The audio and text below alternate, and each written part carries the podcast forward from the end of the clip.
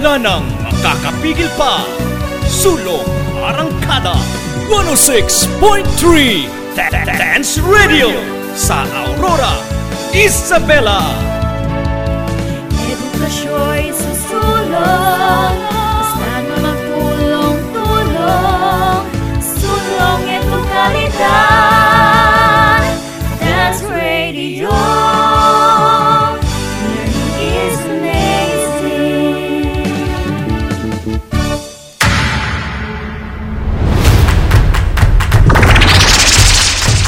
Wika Panitikan, Pragmatika. At kasaysayan.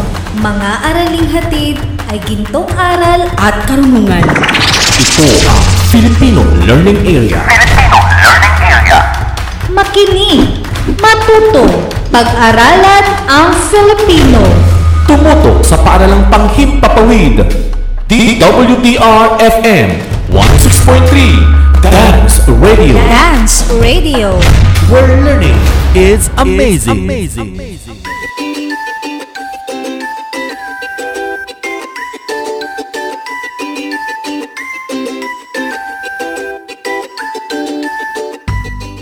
Magandang araw mga minamahal naming mag-aaral sa ikawalong baitang. Nagagalak akong makasama kayo sa ating pag-aaral sa araw na ito. Panibagong kaalaman na naman ang hatid ng inyong silid-aralan sa radyo, ang 106.3 DWDR-FM Dance Radio. Muling pagyamanin ang ating kaalaman at tumuklas ng bagong karunungan sa asignaturang Filipino. Tiyakin lamang na kayo ay nasa komportabling lugar at malinaw na naririnig ang ating broadcast upang maging makabuluhan ang ating pagkatuto sa aralin. Ako, ang inyong radio host at technical specialist, Sir Mark D. Bagamaspad mula sa Dance Radio. Hangad namin mag-aaral ang patuloy ninyong pagkatuto kaya narito na ang inyong guro sa Filipino 8 na si Teacher Bernadette T. Regaton.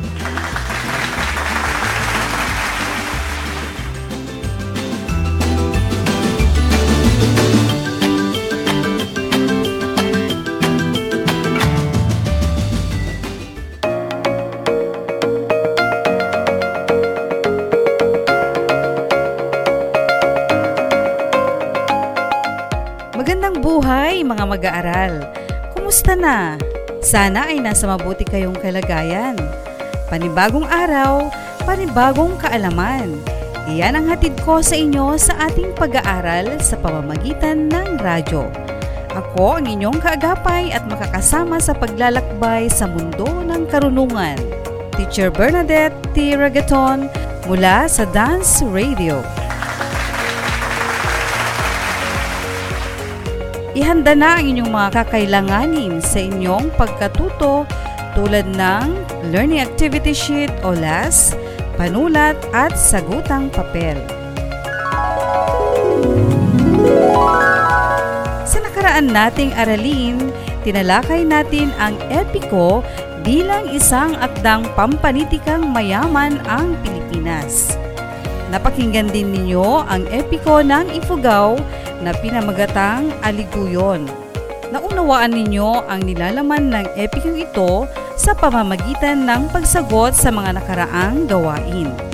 Kaya't nasisiguro kong naging makabuluhan ang inyong pagkatuto sa nakaraan nating aralin. At dahil dyan, binabati ko kayo. Sa pagkakataong ito, inaasahang sa pagtatapos ng ating aralin ay magagamit ninyo ang mga hudyat ng sanhi at bunga ng isang pangyayari. Bukod pa riyan ay magiging lunsaran natin ang isa pang epikong pinamagatang tuwaang, epiko ng mga bagobo. Kaya naman, ihanda ang inyong sarili sa ating talakayan sa araw na ito. Halina't maglakbay sa mundo ng karunungan. Makinig, matuto at makibahagi sa ating pag-aaral. Tara, simulan na natin!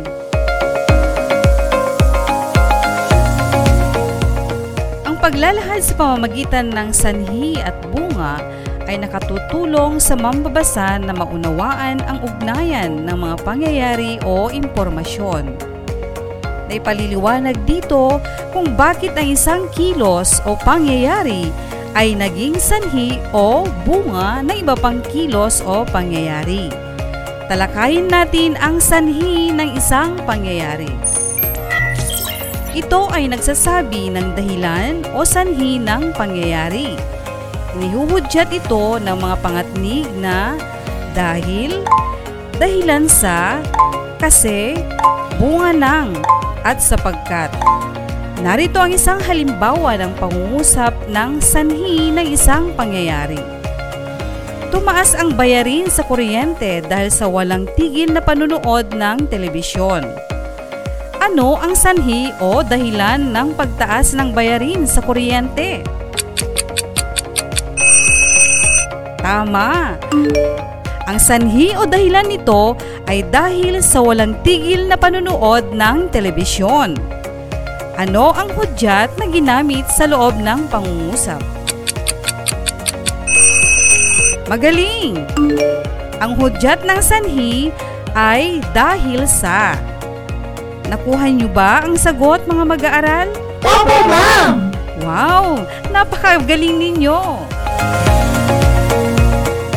Ngayon naman ay pag-usapan natin ang bunga ng isang pangyayari. Handa na ba kayong muli sa ating talakayan? Opo, ma'am!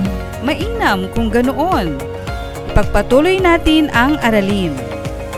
Ang bunga ng isang pangyayari ang nagsasabi naman ng resulta, kinalabasan o bunga ng pangyayari. Inihuhudyat ito ng mga pangatnig na bunga nito dahil dito. Kaya naman, kung kaya, tuloy at palibhasa. Suriin natin ang isang halimbawa ng pangungusap. Hindi nag-aral ng leksyon si Carla. Bunga nito, bumaba ang kanyang marka. Ano ang bunga o resulta ng hindi pag-aralan ni Carla ang kanyang leksyon? Mahusay! Ang bunga o resulta ay bumaba ang kanyang marka. Anong hudyat ang ginamit sa pangungusap? Tama! Bunga nito. Naunawaan nyo ba mga anak? Opo, ma'am! Magaling! O hayan mga mag-aaral, natapos natin ang pagtalakay sa sanhi at bunga ng isang pangyayari. Magagamit natin ang napag-aralan ninyo ngayon sa mga gawaing inilaan para sa inyo. Kayo ay makikinig sa isang epiko. Mula rito ay magagamit ninyo ang mga hudyat ng sanhi at bunga ng mga pangyayari. Naunawaan ba mga anak? Opo, ma'am! Ang epikong iyong pakikinggan ay epiko ng Bagobo sa Mindanao. Ihanda na ang inyong mga sarili. Narito na ang epikong Tuwaang.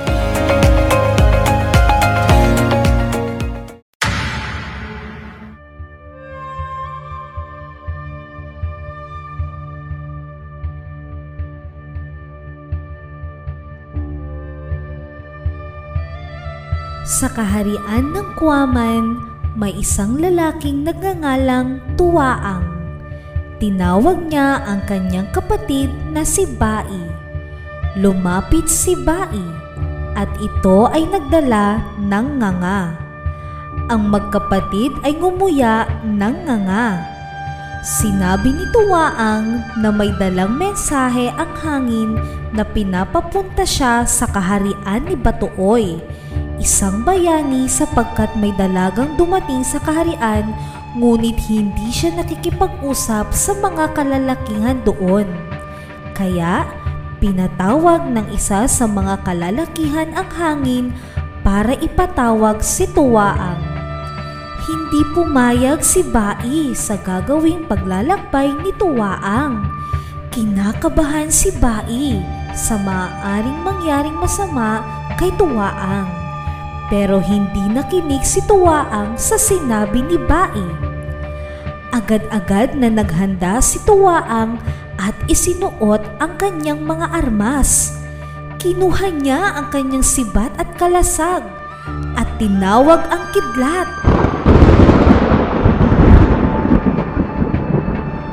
upang dalhin siya sa lugar ng pinangayugan. Pagkarating doon ay bumisita siya sa bahay ng binata ng pangavukad. Sinamahan siya ng binata ng pangavukad sa kanyang paglalakbay. Sila'y nakarating sa tahanan ni Batuoy. Humiga si Tuwaang sa tabi ng dalagang nagbalita sa kanya at kaagad na nakatulog. Bumunot ang dalaga ng isang buhok ni Tuwaang na nakalawit. Nagsalita ang dalaga at nakilala na nila ang isa't isa. Ang dalaga ay ang dalaga ng buhok na langit. Tumakas siya at nagtatago mula sa binata ng pangumanon isang higante na may palamuti sa ulo na abot ang mga ulap. Gusto siyang pakasalan ng binata, ngunit tinanggihan niya ang alok. Nagalit ang binata at sinunog ang bayan ng dalaga. Sinundan niya ang dalaga saan man siya mapadpad at sinunog niya ang mga bayan na pinagtataguan ng dalaga. Kaya naghanap ang dalaga ng pagtataguan sa mundong ito. Pagkatapos magkwento ang dalaga kay Tuwaang, dumating bigla ang binata ng pangumanon. Balot ng apoy at pinagpapatay niya ang mga tao sa kaharian ni Batuoy.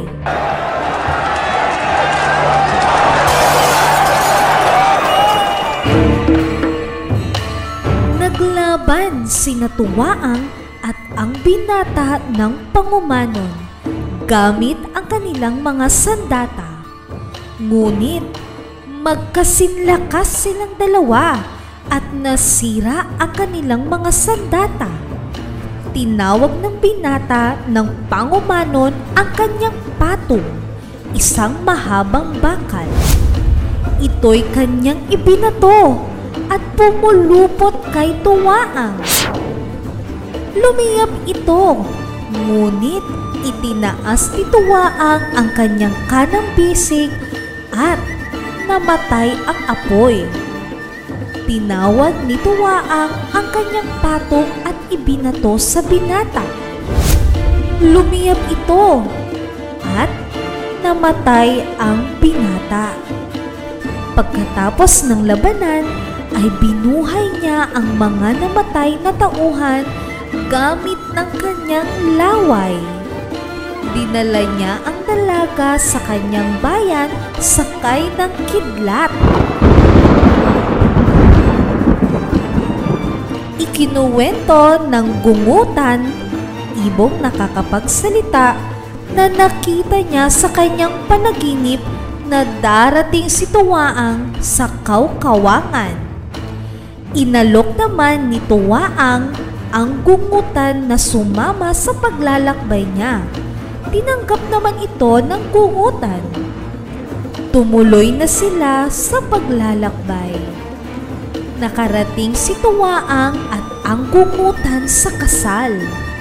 Dumating ang binata ng panayangan na nakaupo sa kitong salupwit, ang binata ng liwanon, ang binata ng pagsikat ng araw at ang binata ng sakadna. Ang ikakasal na lalaki at kanyang isang daampang tagasunod. Nakiusap ang binata ng sakadna na linisin ang mga kalat sa kasal o mga hindi imbitado o hindi kailangang bisita. Ngunit sinagot naman siya ni Tuwaang na may pulang dahon o mga bayani sa okasyon. Nagsimula ang mga unang seremonya ng kasal. Binayaran ng mga kamag-anak ang mga savakan o mga bagay para sa babaeng ikakasal at mga nakabalot na pagkain na inaaalay ng mga kamag-anak ng babaeng ikakasal. Hanggang may naiwang dalawang hindi mabayaran. Umamit ang binata ng sakad na na hindi niya kayang bayaran ang dalawang bagay. Pero tinulungan siya ni Tuwaang gamit ng paglikha ng isang sinaunang gong bilang kapalit sa unang bagay at gintong gitara at gintong bansi o gintong plauta. Sa pangalawang bagay, lumabas ang dalaga ng Monawon, ang dalagang ikakasal para magbigay ng nganga sa lahat ng bisita. Pagkatapos niyang bigyan ang lahat ng panauhin ng nganga, umupo siya sa tabi ni Tuwaang. Nagalit ang binata ng sakad na. Hinamon ng binata si Tuwaang sa labas ng bahay.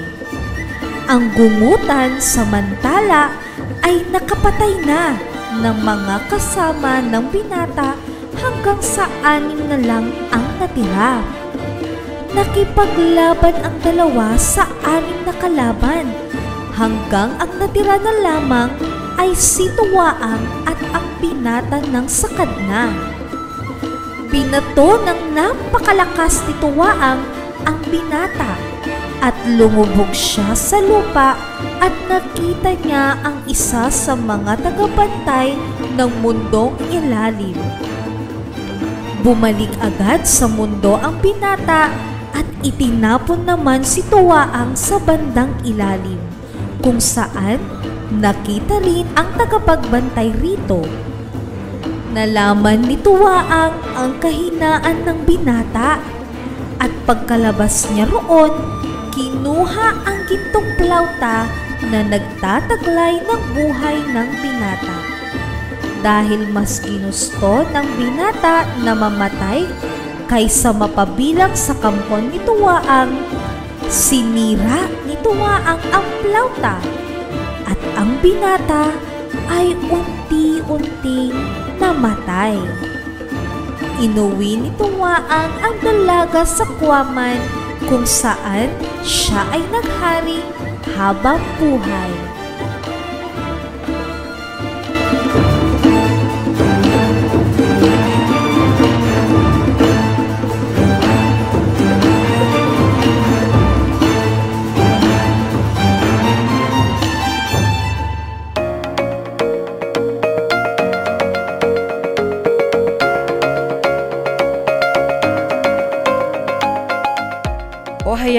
Mag-aaral, naging makabuluhan ba ang inyong pagbasa at pag-unawa sa epikong Tuwaang? Opo, ma'am! Upang mas maunawaan ninyo ito, mayroon tayong mga gawain. Handa na ba kayo? Opo, ma'am! Alam kong pagbubutihin ninyo ang pagsagot sa mga gawaing ito. Magbabalik ako pagkalipas ng isang paalala.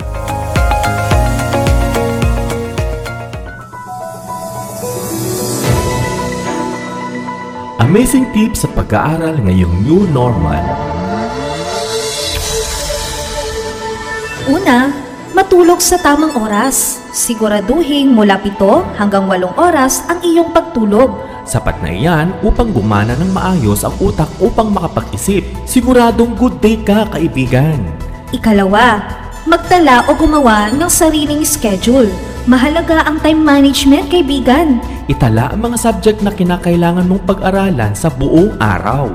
Maglaan ng oras para sa mga ito. Ikatlo, pumili ng lugar sa iyong pag-aaral. Focus. Kailangan mo yan. Kaya nararapat na komportable At tahimik na lugar ang iyong kalalagyan. Aa, wag ring kalilimutang ipahinga ang utak. Find time to relax upang handa ka muling mag-aral kinabukasan. At iyan ang ating amazing tips, kaibigan. Kahit new normal, tuloy pa rin ang pag-aaral. Isang paalala mula sa Filipino Learning Area at ng himpilang ito. Kayo'y nakikinig sa Filipino Grade 8. kasama si Teacher Bernadette T. Regaton.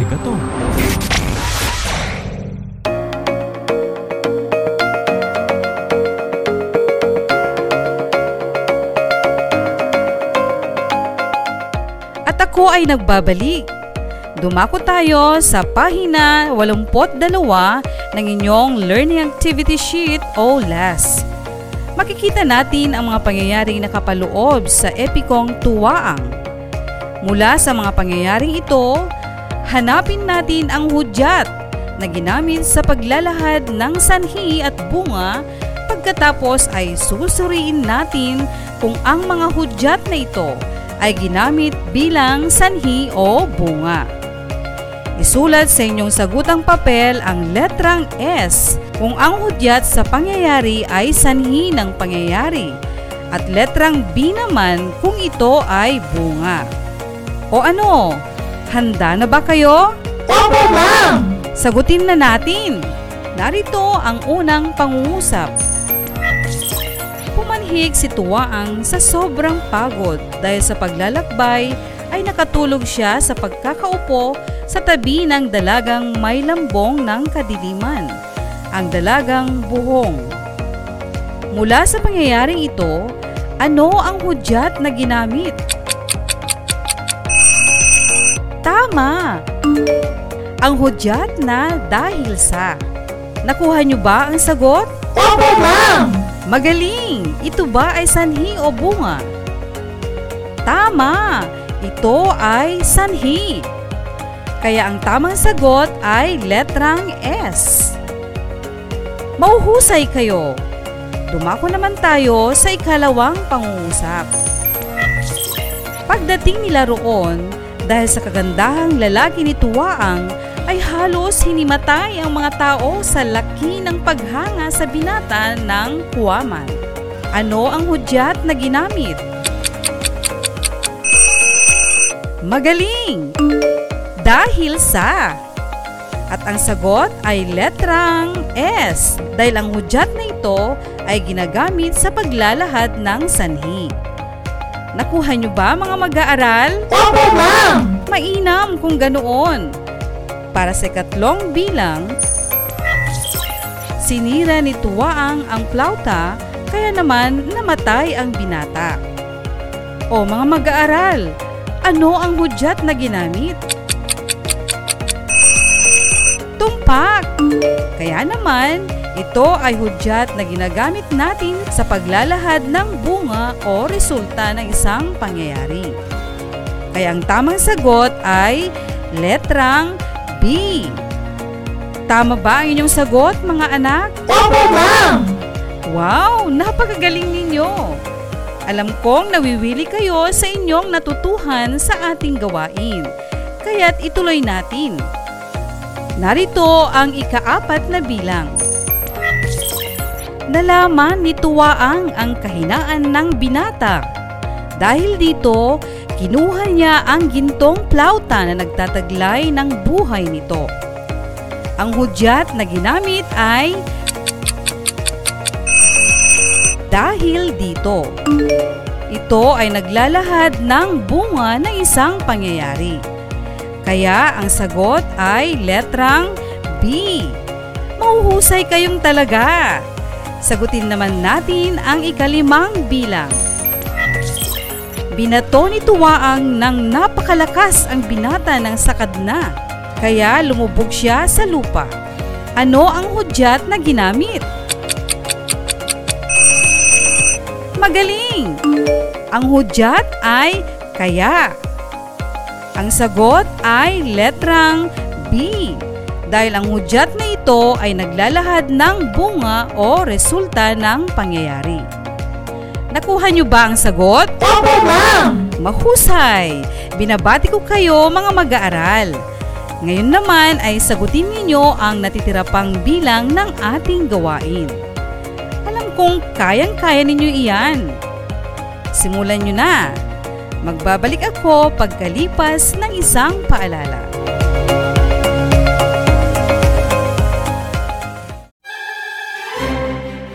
Flashlight, check. Baterya, check. Radyo, check. Gamot, check. Delata. Check. Ano pa kayang kulang sa aking survival kit? O sis, anong ginagawa mo? Aanin mo ang mga yan. Narinig ko kasi ang balita sa radyo na may paparating na bagyo sis. Kailangan nating paghandaan ito. Ha? Ganun ba? Hindi ko narinig ang balita na yan. Naku sis, dapat ay alerto tayo sa mga ganitong balita. Alam naman nating mahirap kalaban ng kalamidad. Ay oo nga, sinabi mo pa sis. Sige sige, uwi na ako. Sisiguraduhin kong handang pamilya ko sa darating na bagyo.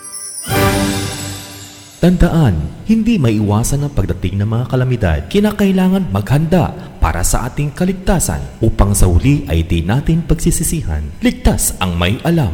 Isang paalala mula sa himpilang ito.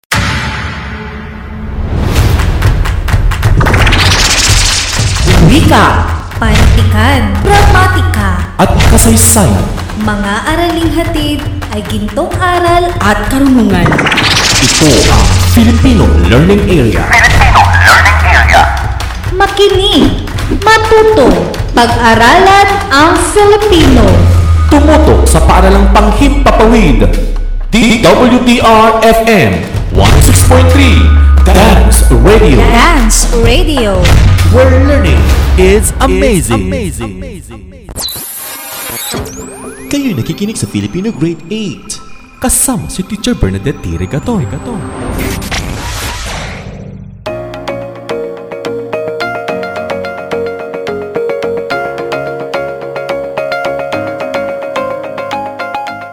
Tapos niyo ba ang gawain? Opo, ma'am! Mainam kung gayon.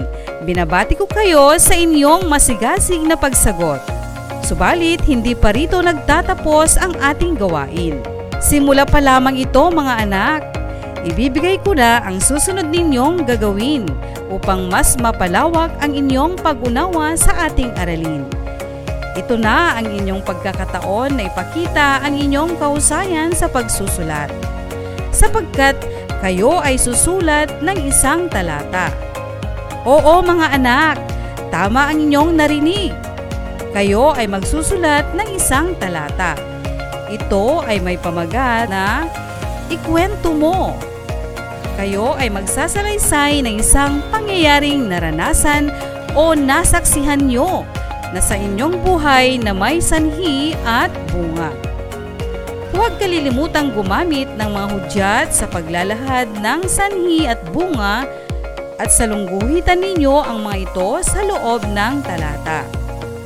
Gawin ito sa isang malinis na papel. Uulitin ko ang panuto sa gawain ito. Kayo ay magsasalaysay ng isang pangyayaring naranasan o nasaksihan nyo sa inyong buhay na may sanhi at bunga.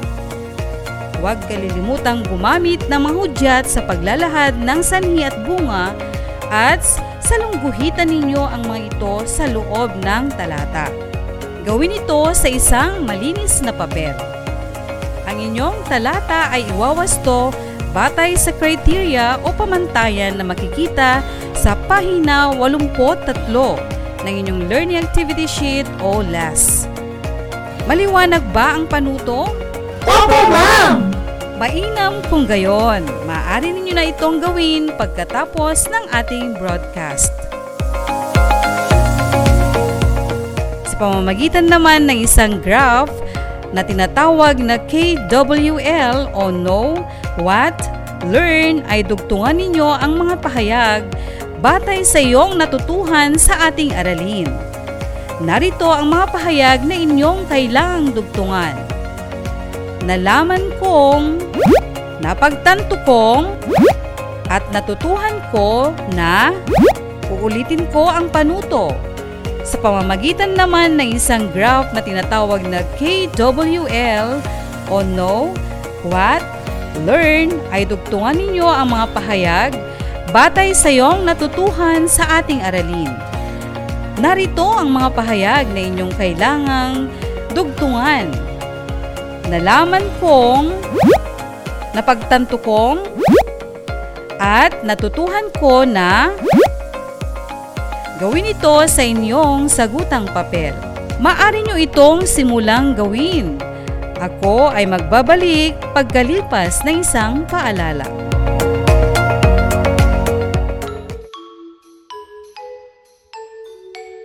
Hoy classmate, natapos mo na ang mga output natin para sa linggong ito? Ay oo, ready na akong magpasa ng mga output ko. Ang galing mo naman, classmate. Ako rin natapos ko na. Ginabayan kaya ako ni nanay sa mga aralin natin sa modules. Ako ring classmate. Buti na lang, kung hindi available si nanay at tatay, maaari ring kontakin ang mga subject teachers natin. May mga contact numbers sila na kasama sa ating learning kits. Tama ka, Frenny. Kahit hindi natin sila nakikita, handang tumulong ang mga guro natin sa Doña Aurora National High School, lalo na ngayong panahon ng pandemya. Tunay ngang tuloy pa rin ang pag-aaral classmate at kalidad na edukasyon pa rin ang hatid sa atin. Walang hadlang sa ating pag-aaral.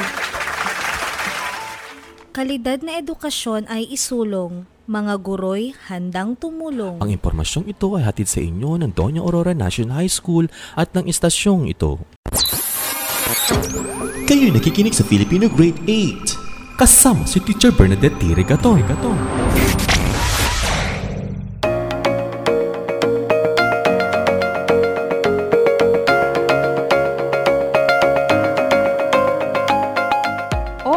Mag-aaral, natapos niyo ba ang KWL graph? Opo, ma'am! Mahalagang masagot ninyo ito upang masukat ng inyong guro ang inyong natutuhan sa ating aralin. Huwag ding kalilimutang sagutin ang bahaging refleksyon upang mas mapalalim ang inyong pagpapahalagang pangkatauhan. Sa gawaing ito, magsulat ng isang katangian ni Tuwaang sa epikong inyong napakinggan na maari ninyong pamarisan at ipaliwanag. Gawin ito sa isang malinis na papel. Nawili ba kayo sa ating aralin? Opo, ma'am! Ang ating aralin ay tungkol sa mga hudyat na ginagamit sa paglalahad ng sanhi at bunga ng isang pangyayari. Tandaan, ang mga hudyat na ginagamit sa sanhi ay dahil, dahilan sa, kasi, bunga ng, at sapagkat. At ang mga hudyat naman sa pagbibigay ng bunga o resulta ng isang pangyayari ay bunga nito dahil dito. Kaya naman, kung kaya, tuloy at palibhasa. At upang mas maunawaan ninyo ang mga hudyat na ito, ay ginamit natin bilang lunsaran ang epikong tuwaang ng mga bagobo.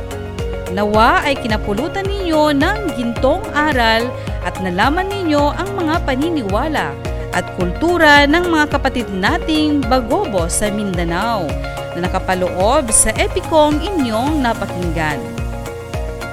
Ang inyong mga sagot o output, maaari ninyong ipasa via online. Kung kayo ay may kapasidad na ipasa na lamang ito sa pamamagitan ng social media, ay maaari ninyong gawin. Kung hindi man, ipaalala sa inyong mga magulang ang pag-iingat at pagsunod sa health protocol sa physical na pagpasa nito sa inyong barangay hall upang makaiwas sa sakit na COVID-19. Naunawaan ba mga mag-aaral? Opo, ma'am!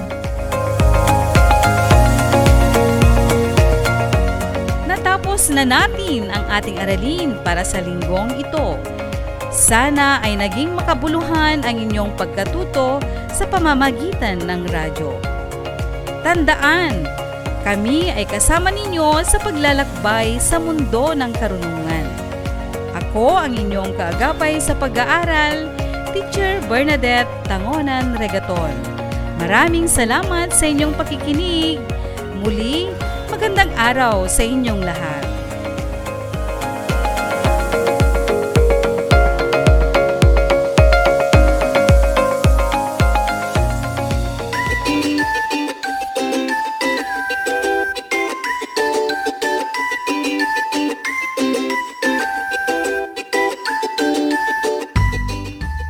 At iyan ang kabuuan ng ating aralin ngayong araw. Maraming salamat, Ma'am Bernadette T. Regaton sa paghahatid ng aralin sa Filipino para sa mga mag-aaral ng ikawalong baitang. Mga mag-aaral, tandaan na ngayong panahon ng pandemya, tuloy pa rin ang edukasyon. Kaya't pag-aaral pa rin ang unahin. binabati ko kayo sa inyong sipag at tiyaga sa ating aralin sa Radyo Eskwela. Bigyang pagkilala natin ang sumulat o scriptwriter ng ating aralin sa araw na ito na si Teacher Sheila May Nacionales Fronda. At ako, ang inyong nakasama bilang radio host, Sir Mark D. Pagamaspat. Muling tumutok sa ating paaralang panghimpapawid 106.3 DWDR-FM Dance Radio. Hanggang sa muling paglalakbay sa mundo ng karunungan. Paalam!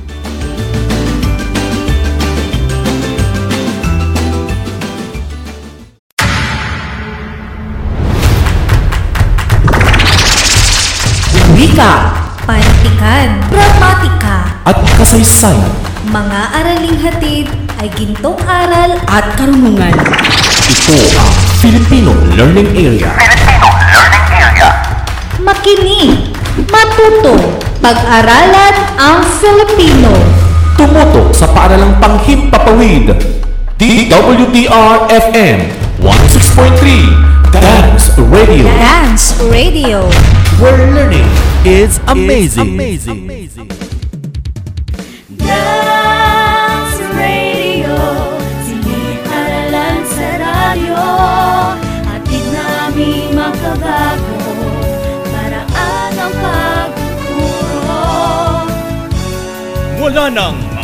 Pumipigil pa!